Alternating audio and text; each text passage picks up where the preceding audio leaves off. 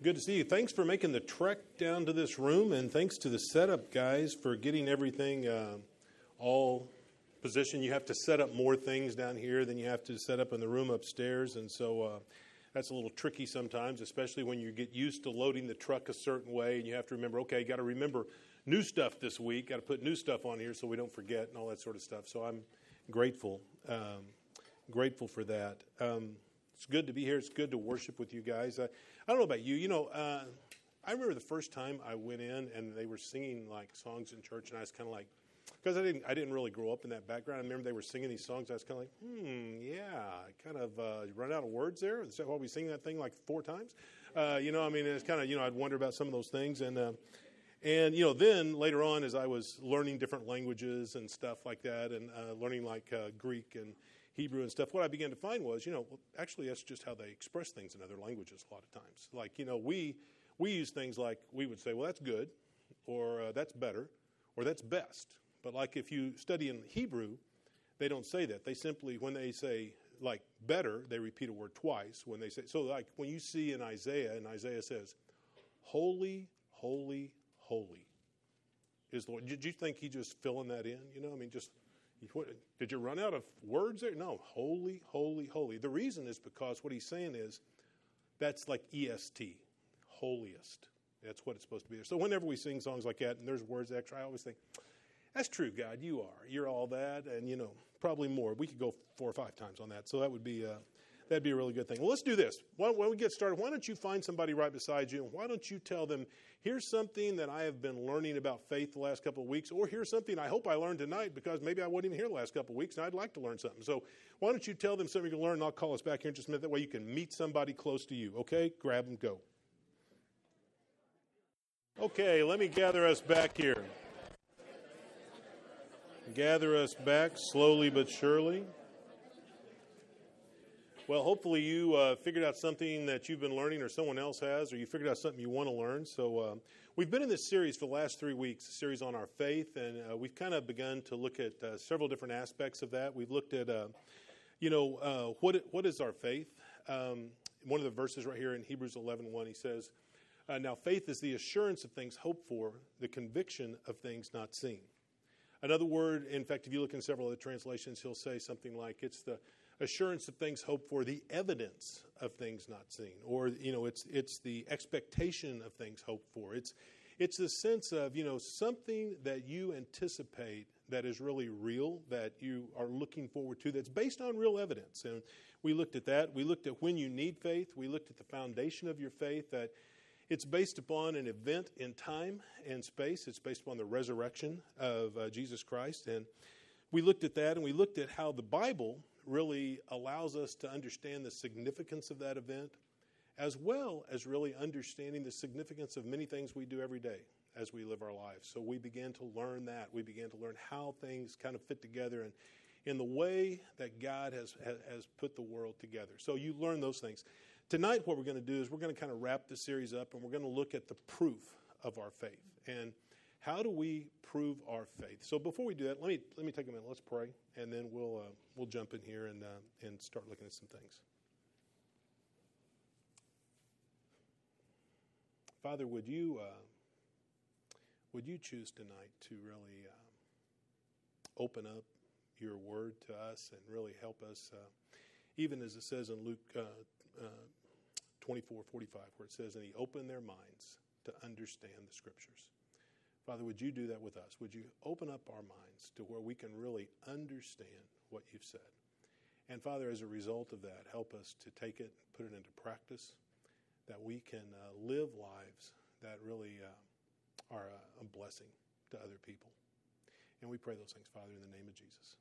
Amen. So, as we begin to look at the proof of our faith, a lot of times when people think of, you know, kind of what really proves their faith. You know, I mean, sometimes people look at things like they think, well, it's uh, it's like you know, I, I, I trust God for lots of stuff. You know, like I, I, I pray about this and then God does it, and boy, that's a real proof of my faith.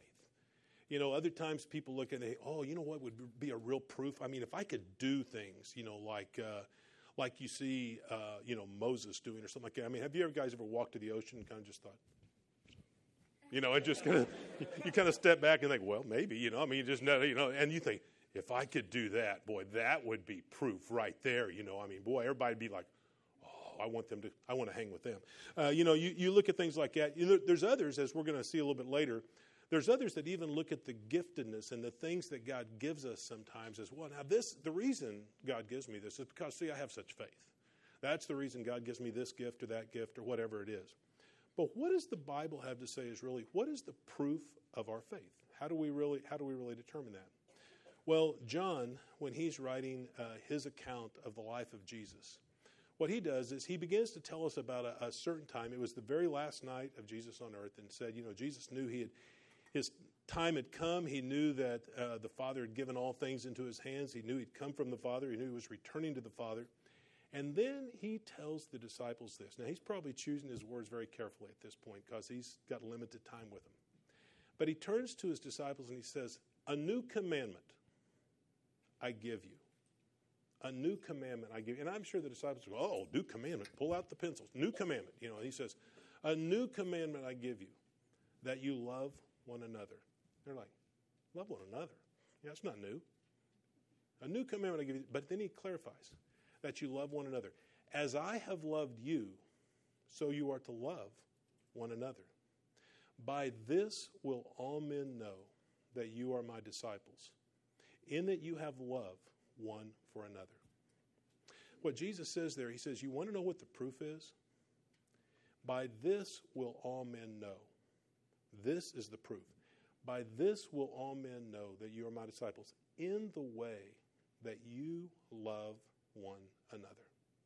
When you look at the first century, the Christians that made such a tremendous impact that the gospel goes from this small group in, in Jerusalem and it spreads and, in, and within you know just a short span of time becomes the religion of the realm and it spreads all over the Mediterranean, spreads to northern Africa, begins to spread to England, spreads all over the place. Why?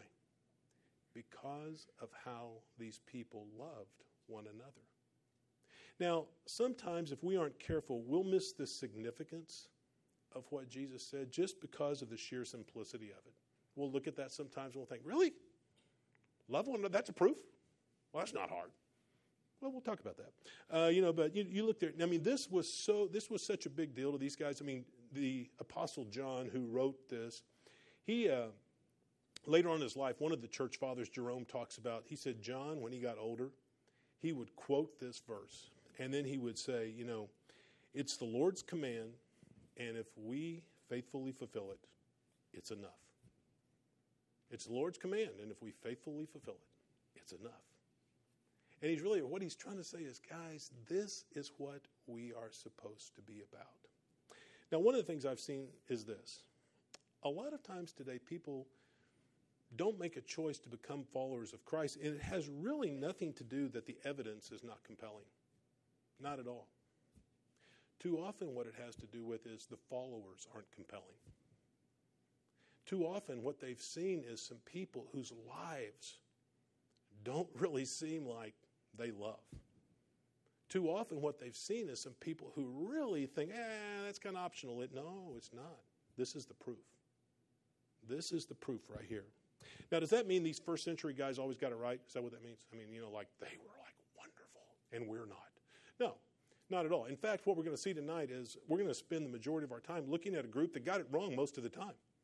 In fact, Paul writes them a letter to just say, hey, you're getting it wrong. Let me tell you how to get it right. And so we're going to look at that and begin to figure out a little bit about that. In fact, this group was a, a bunch of folks that lived in this town called Corinth. They were called the Corinthians. Go figure. And so, you know, they, they lived in this town. Now, Paul had been there several years earlier, and he'd started this church. And so he's gotten this church launched and he's left. And now he's begun to hear through a variety of sources about different problems, different things that they're experiencing. This has come to his attention. And so what Paul does is Paul writes this letter to try to correct a lot of the things that had come up, a lot of the questions these people had had, a lot of the uh, actions they were involved with. He writes this letter to try to correct some of that. And so he goes through and he addresses a variety of problems. And, and the problem with the Corinthians, for the main part, was this they made most of their decisions just simply based around themselves. You know, what do I want to do? What do I not want to do? What do I like? What do I not like? What do I think is right? Instead of having a reference point for, you know, well, what does God say? Their reference point was themselves. And so Paul goes in, he's correcting a lot of different things to start with. But then he gets to this issue of spiritual gifts. And so when you read along there in about chapter 12, starting in chapter 12, he starts talking to them and he says, Now, you know, hey, let's talk about these gifts. And then he reminds them, guys, we're all a body. Because some of them had this idea, hey, you know what? I've got these gifts. I think these gifts are better than your gifts, which you know what that means. God loves me more than you, and uh, probably because of my great faith. And uh, you know, and then these other people go, "Oh, we must be bad people. God doesn't love us as much as Him." Yeah, that's probably true. Uh, you know, and they would kind of go back and forth. And Paul comes in, and goes, "No, no, no, no, no, no, no, guys. We are a body. We are a body. Everybody. We don't have like a reunion of toenails, or you know, we don't have this whole group of fingers over here. No, no, we're a body." So there's all sorts of different parts. Everybody has a different role to play. So he says, You need to remember we're a body. And so he begins to talk to him about that. But then he wraps it up and he comes to the very end of chapter 12 and he has this verse. He says, But let me show you a still more excellent way. A still more excellent way. And then he begins a chapter that is probably one of the most well known chapters around. I mean, those that are believers know about this chapter. Those that aren't believers know about this chapter. This chapter is sung about all the times. People stencil it on pillows. They put it on little rugs. You know, they, they have it in their weddings. They have, I mean, it's all over the place. You know, you have it on coffee mugs. You're like, what is that doing on a coffee mug? You know, but I mean, it's just all over the place. You know, I mean, and he begins to look at some of these verses. And so we'll look here in 1 Corinthians 13. Paul starts off, and they've been talking about one of the gifts they've been talking about is like the gift of of like speaking in tongues and things like that. And they've also talked about prophecy and they've talked about really sacrificing all this stuff. And so Paul starts off and he says, If I speak with the tongues of men and of angels, I mean, not just men, but angels, but have not love, I am only a resounding gong or a clanging cymbal. Paul says, You know what? You know what you hear when you pass by the pagan temples? the gong, gong, gong. He says, you know what? If you aren't practicing gifts within the context of love, that's just what you are. Gong, you know, not just not helpful, kind of annoying. Okay, he said, you know, I mean, you, you need to understand. Then he goes on, he says, If I have the gift of prophecy and can fathom all mysteries and all knowledge, and if I have faith that can move mountains, but have not love, I am nothing. Now, in the first place, nobody has all knowledge and all mysteries, and he's exaggerating. He said, You know, but if I did, if I had all of that, but didn't practice it within the context of love, you know, I'm nothing. I'm really nothing. And then he says, Now, for those of you that talk about your great sacrifice, he says, Let me tell you, he says, if I give all I possess to the poor, and I surrender my body to the flames, but have not love, I gain nothing. He said, It really doesn't matter how much you sacrifice. If it's not in line with the right things, love, then it really doesn't matter. And then he begins to describe the very love he's talking about. And this is what you see on all the pillows love is patient, love is kind. It does not envy, it does not boast, it is not proud, it is not rude, it is not self seeking, it is not easily angered. It keeps no record of wrongs. Love does not delight in evil, but rejoices with the truth. It always protects, always trusts, always hopes, always perseveres. Love never fails. One of the very first things that you see as you look at these verses is he's not talking about feelings here. He's talking about actions. Too often when we talk about love, we're like, yeah, I'm not, I, am not sure I really love that person. And what we really mean is, I don't really have this feeling. You know, like when you walk in and to a crowded room, and then you look across, and somehow you'll know. And you know, no. How do you know? You know, well, I mean, because you know that's what that's what we think love is. We we take our cues on love too often from the movies rather than we take them from the scriptures. And the scripture says, no, no, love is not just an emotion. Love is a verb. In fact, if you see right here, what you'll see is each one of these, there's like 15 different verbs that are there that he uses to talk about love. Eight of them where he says love is not like this, seven of them where he says love is like this. And so what he wants you to see is very, very actual. You know, it's something that you will never perfect in one day's time. So you can't just decide today, you know what, tomorrow I will be a loving person. No, no. These are patterns that are cultivated over time in the context of community that supports and models them themselves. Let me tell you that again. These are patterns that are cultivated over time in the context of a community that supports them and models them themselves. Now, Paul isn't talking about just doing loving things here. That's not what he's talking about. He's not talking about just doing loving things. He's talking about forming loving character, really de- developing a different character. Now, we know that in two ways. One, we know it by the kind of verbs that he was using there. And the reason we know that is because all of the verbs are in present tense. And when you're studying in Greek, what you find is present tense means you, these are things that are expressed in a habitual way. You're doing them now, and you continue to do them and do them and do them. It's a habitual thing. But the second reason we know that is the way he started it off at the end of chapter 12 when he says, Let me show you a more excellent way. The word way there, it's, it's really a word, it means like a path. A path. This is a pathway that you're going to begin to go down. And he's talking here about living according to a pattern developed over time. He says, You need to learn to live according to this pattern, this pattern of love that is developed over time. You need to begin to learn to do that. So, if we're to develop this character of love and, and we're supposed to learn this way of love, well, then, you know, how do you do that? Well, you do that like you develop any other character trait. And so, we're going to look at that. How, how do you form character? Well, I'm glad you asked. This is a good question. So, uh, here's how you form character. First of all, you start off in a place of unconscious unconsciousness. Now, what that really means is this you're dumb and you don't even know you're dumb, okay? You're stupid and you don't even realize it. Now, many of you have faced this. Um, you probably don't remember it, or you would rather not recall it. But, you know, it's true. All of us are at that point in some facet of our lives. We don't know something, and we don't even know that we don't know it. You know, um, you, you start there and you're kind of like, do I, need, do I need to change? And then, then you find you do. Now, when you move from unconscious unconsciousness, you move over to a state of conscious unconscious. This means you're still stupid, but you know that you're stupid now. Okay? You have become aware. You think, oh, I get it. It's that I don't get it. Right, right, right, right. Now you're getting it. And so you move from a state of conscious unconsciousness down to a state of conscious consciousness. Now, probably the best way to describe this is if you want to see a picture of conscious consciousness, you look at someone who has just gotten their driver's license. This is a consciously conscious person. I mean, they walk in, they sit down, 10, 2. Uh, they're sitting there, they're checking the mirror, they're checking the seatbelt, they're checking everything, they're moving the seat back and forth. They're like, you know, I mean, 15 minutes before you get started down the driveway, you know, they're checking everything, you know. Later on, you move from conscious consciousness to unconscious consciousness. You suddenly arrive at campus and you don't remember starting the car.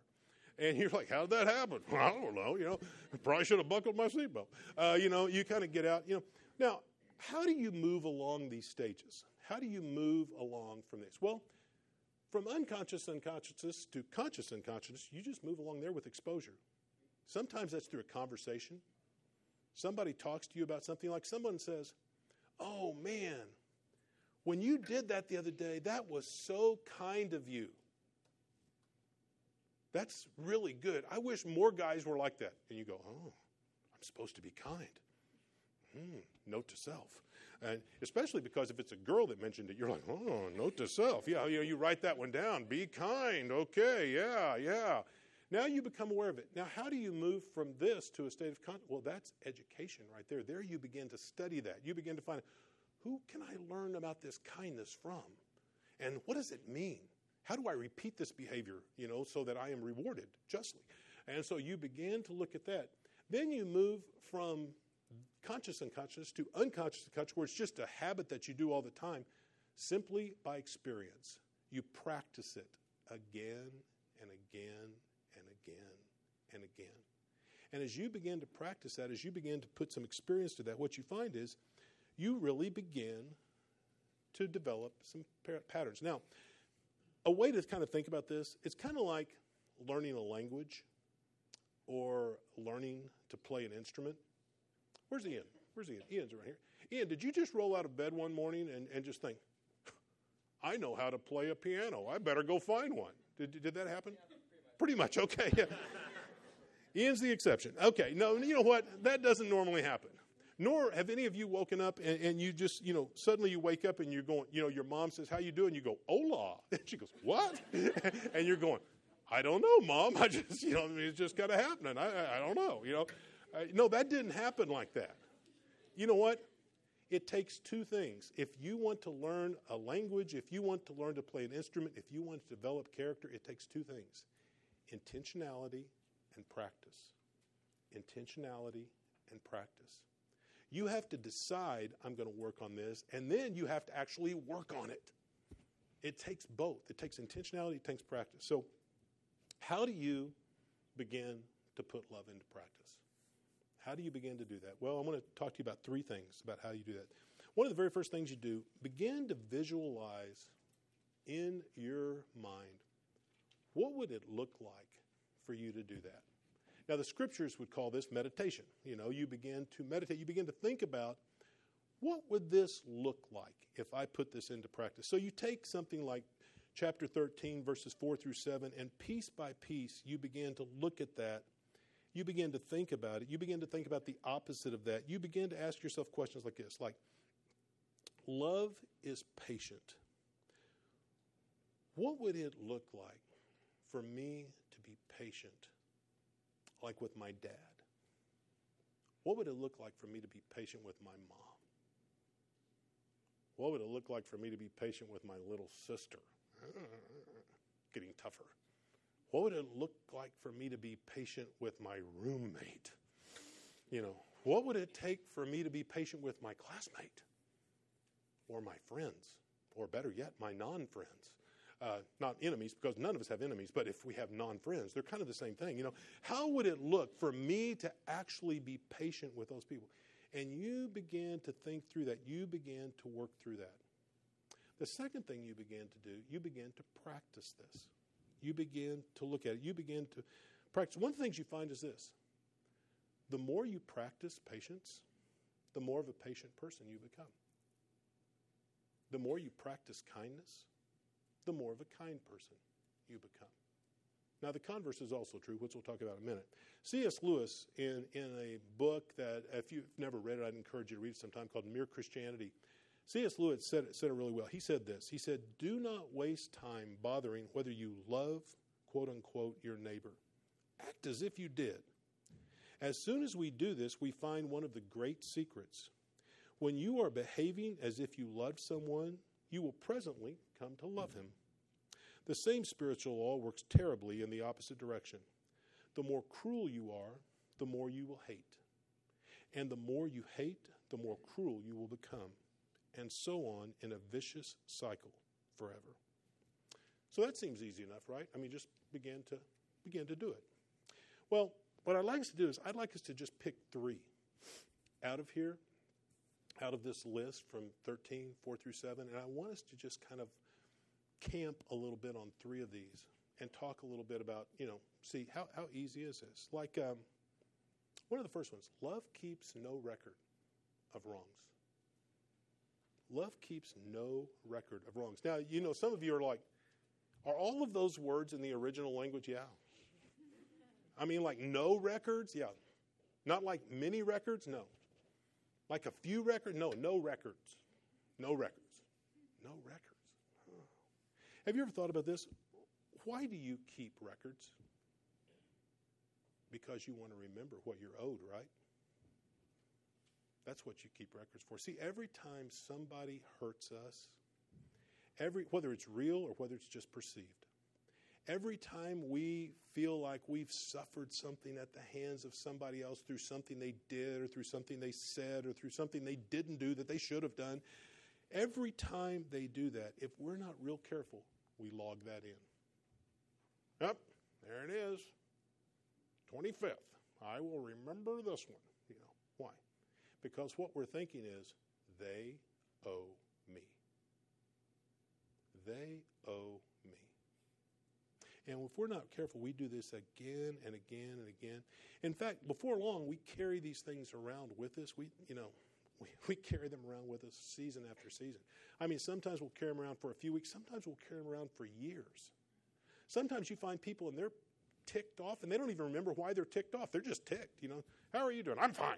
You know, good. well, it's so good to see that. You know, I mean, and you find these, well, what is the problem? Well, they have been harboring, this. I mean, some people, you know, they call it different things. Well, I'm just kind of stewing over things, you know. Other people are just brooding. Other people are more, you know, realistic. I'm bitter. And you're like, yes, you are bitter. You know, I mean, they're just, you know, they have just different things. But what he says here, love keeps no records. Now, you know what? If you're going to do that, you know what you're going to have to choose to do? Forgive.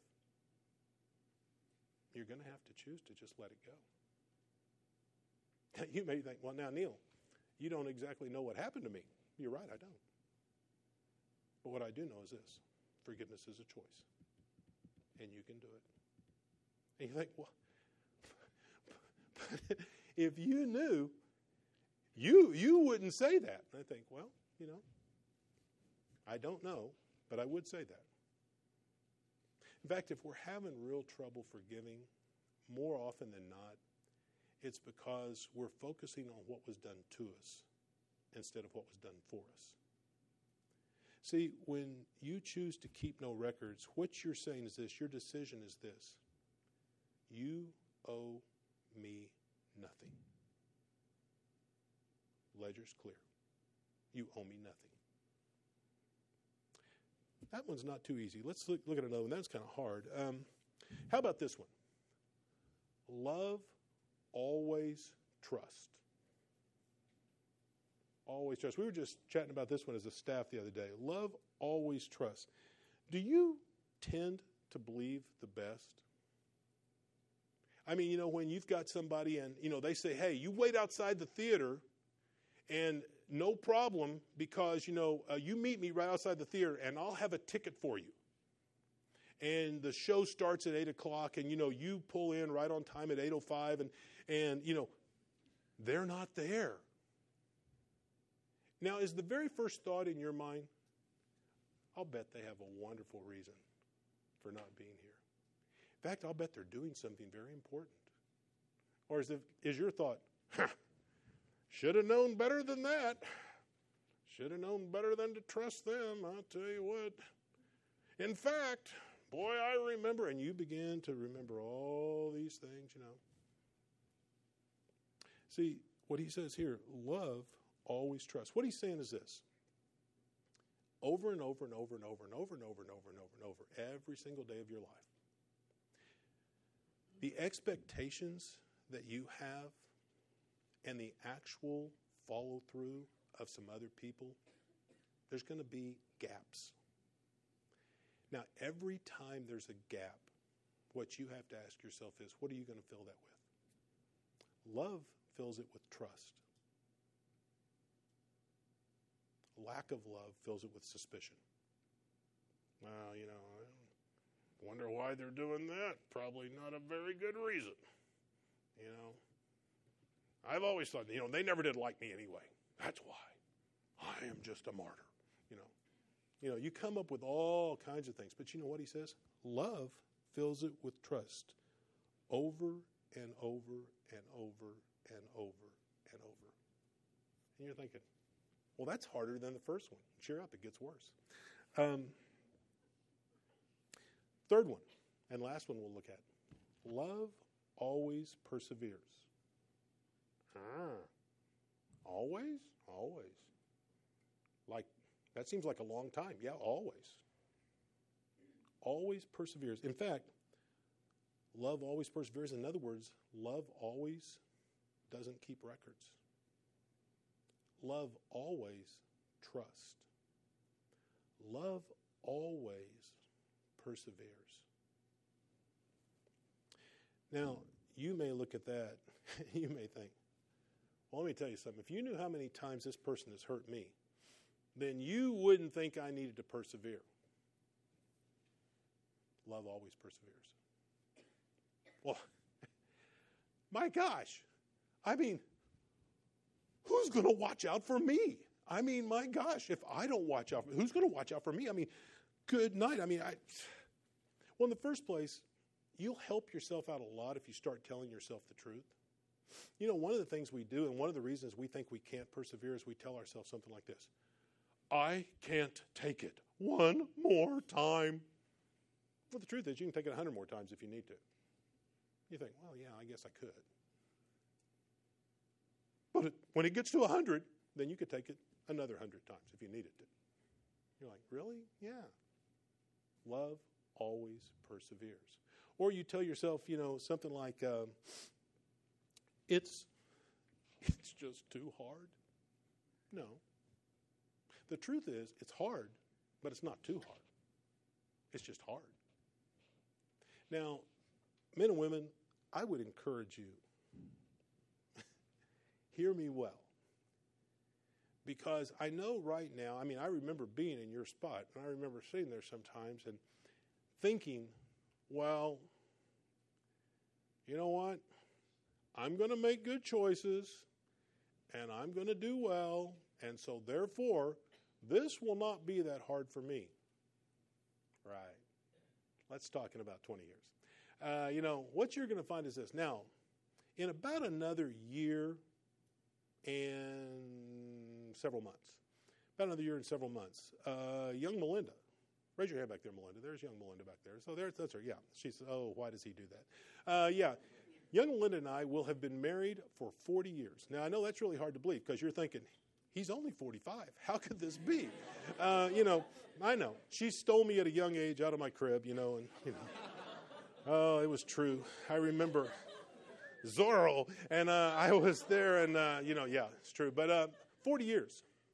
Now, if you were to talk to her and you say, hey,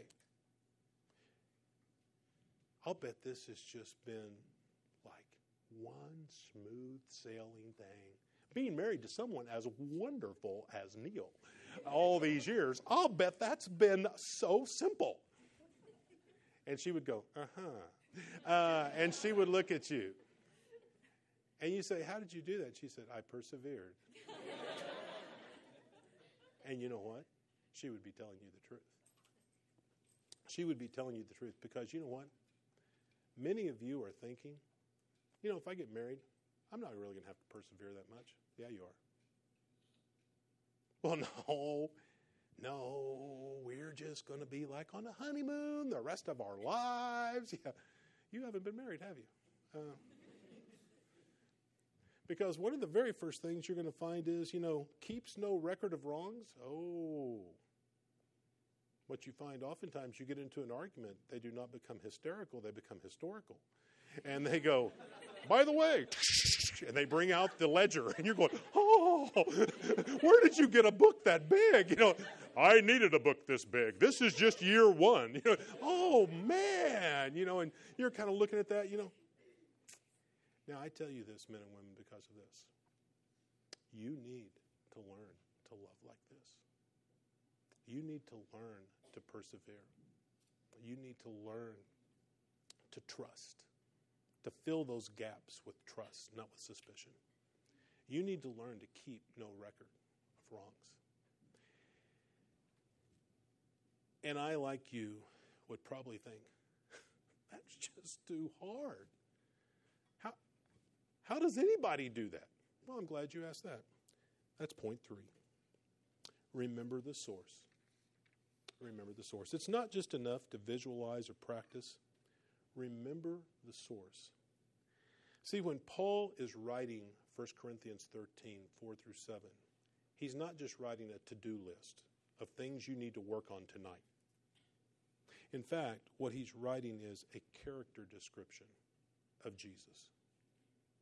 He's saying, You want to see what love looks like? This is what it looks like. Love is patient love is kind. And I'm sure that as he wrote these things, he just began to cast his eyes upon this is who Jesus is, and he began to write that out. Love is patient, love is kind, Love keeps no record of wrongs.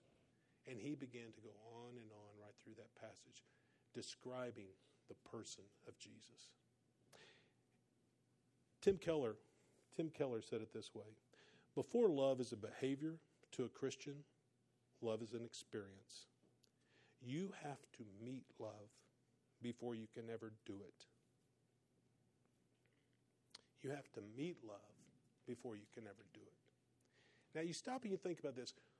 Where do you see the ultimate example of love keeps no record of wrongs? Well, it's on the cross where Jesus says, Father, forgive them, for they do not know what they're doing. Where do you see the ultimate example of love always perseveres? You see it with Jesus in the garden when he says, Father, remove this cup from me. Nevertheless, not, not what I will, but what you will. Always persevering. Where do you see the ultimate example of love always trust? John 20, 21. After the resurrection, Jesus is talking to the disciples, and he says this As the Father hath sent me, so send I you. Now, you ever thought about that? Look around you. Look at, look at the person on your right, look at the person on your left, and think about this for a minute. When God decided who he was going to trust enough to love other people so that they could understand what he was like, do you see who he chose? Yeah. You and I. And you're kind of thinking, was he aware? Uh, yeah, he was. And he still chose you. Why? Love always trust. Now, here's the key, though. If you see 1 Corinthians 13, through 4 through 7 as a to do list, something I've got to just go home and just bear up under and do it, you know what? it's going to be overwhelming. You're never going to be able to do that. But if you go and you see that this is Him loving me like that, then you're going to be able to turn around and do it for others. Because you could never generate this kind of love, but you can pass it on if someone's given it to you. You could never generate this kind of love. But if someone's given it to you, it's not hard for you just to turn around and pass it on to someone else. You always have to remember the source. Visualize it, yeah, you need to do that. Practice it, yeah. The more you practice it, the more you become that way. But when it's really feeling like, my gosh, this is a chore, allow Him to just fill you up with the way He loves you like that. And then you turn around and just pass it on to someone else. That's what you do. So as we think about putting this into action, let me encourage you to do something. Just for a minute, you know, put down your pencils, put down your whatever you're writing with, or if you're not writing with anything, if you're just paying attention, put them down for a second. And just, I want you to close your eyes for a second. I want you to just do something. Play back the tape of your life. Now, for some of you, it's going to be hard. Just play back today, or you know, this week. Play back the tape. And I want you to listen to how you talk.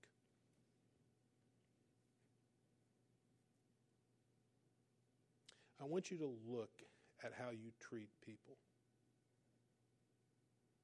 I want you to think about how you think about people. Was it loving? Was it patient? Was it kind? Did it keep no records? Was it always trusting? Was it always persevering?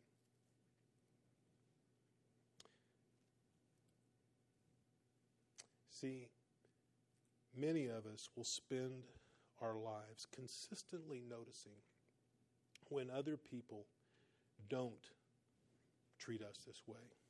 And we, we consistently notice when we don't experience love. But rarely do we give thought to when we don't practice it. We need to really be ones that do. Wouldn't you like to be loved like he's talking about there? Other people would too. And thus, Paul says, Be imitators of God, therefore, as dearly beloved children, and live a life of love. Or, as John records Jesus telling us, a new commandment I give you, that you love one another. Even as I have loved you, so you also are to love one another.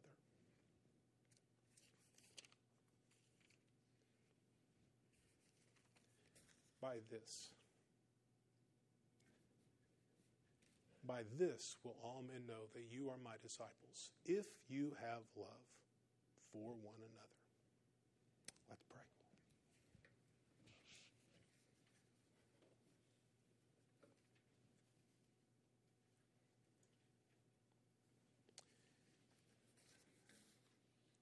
Father, help us to uh, help us to really lean into you, Father.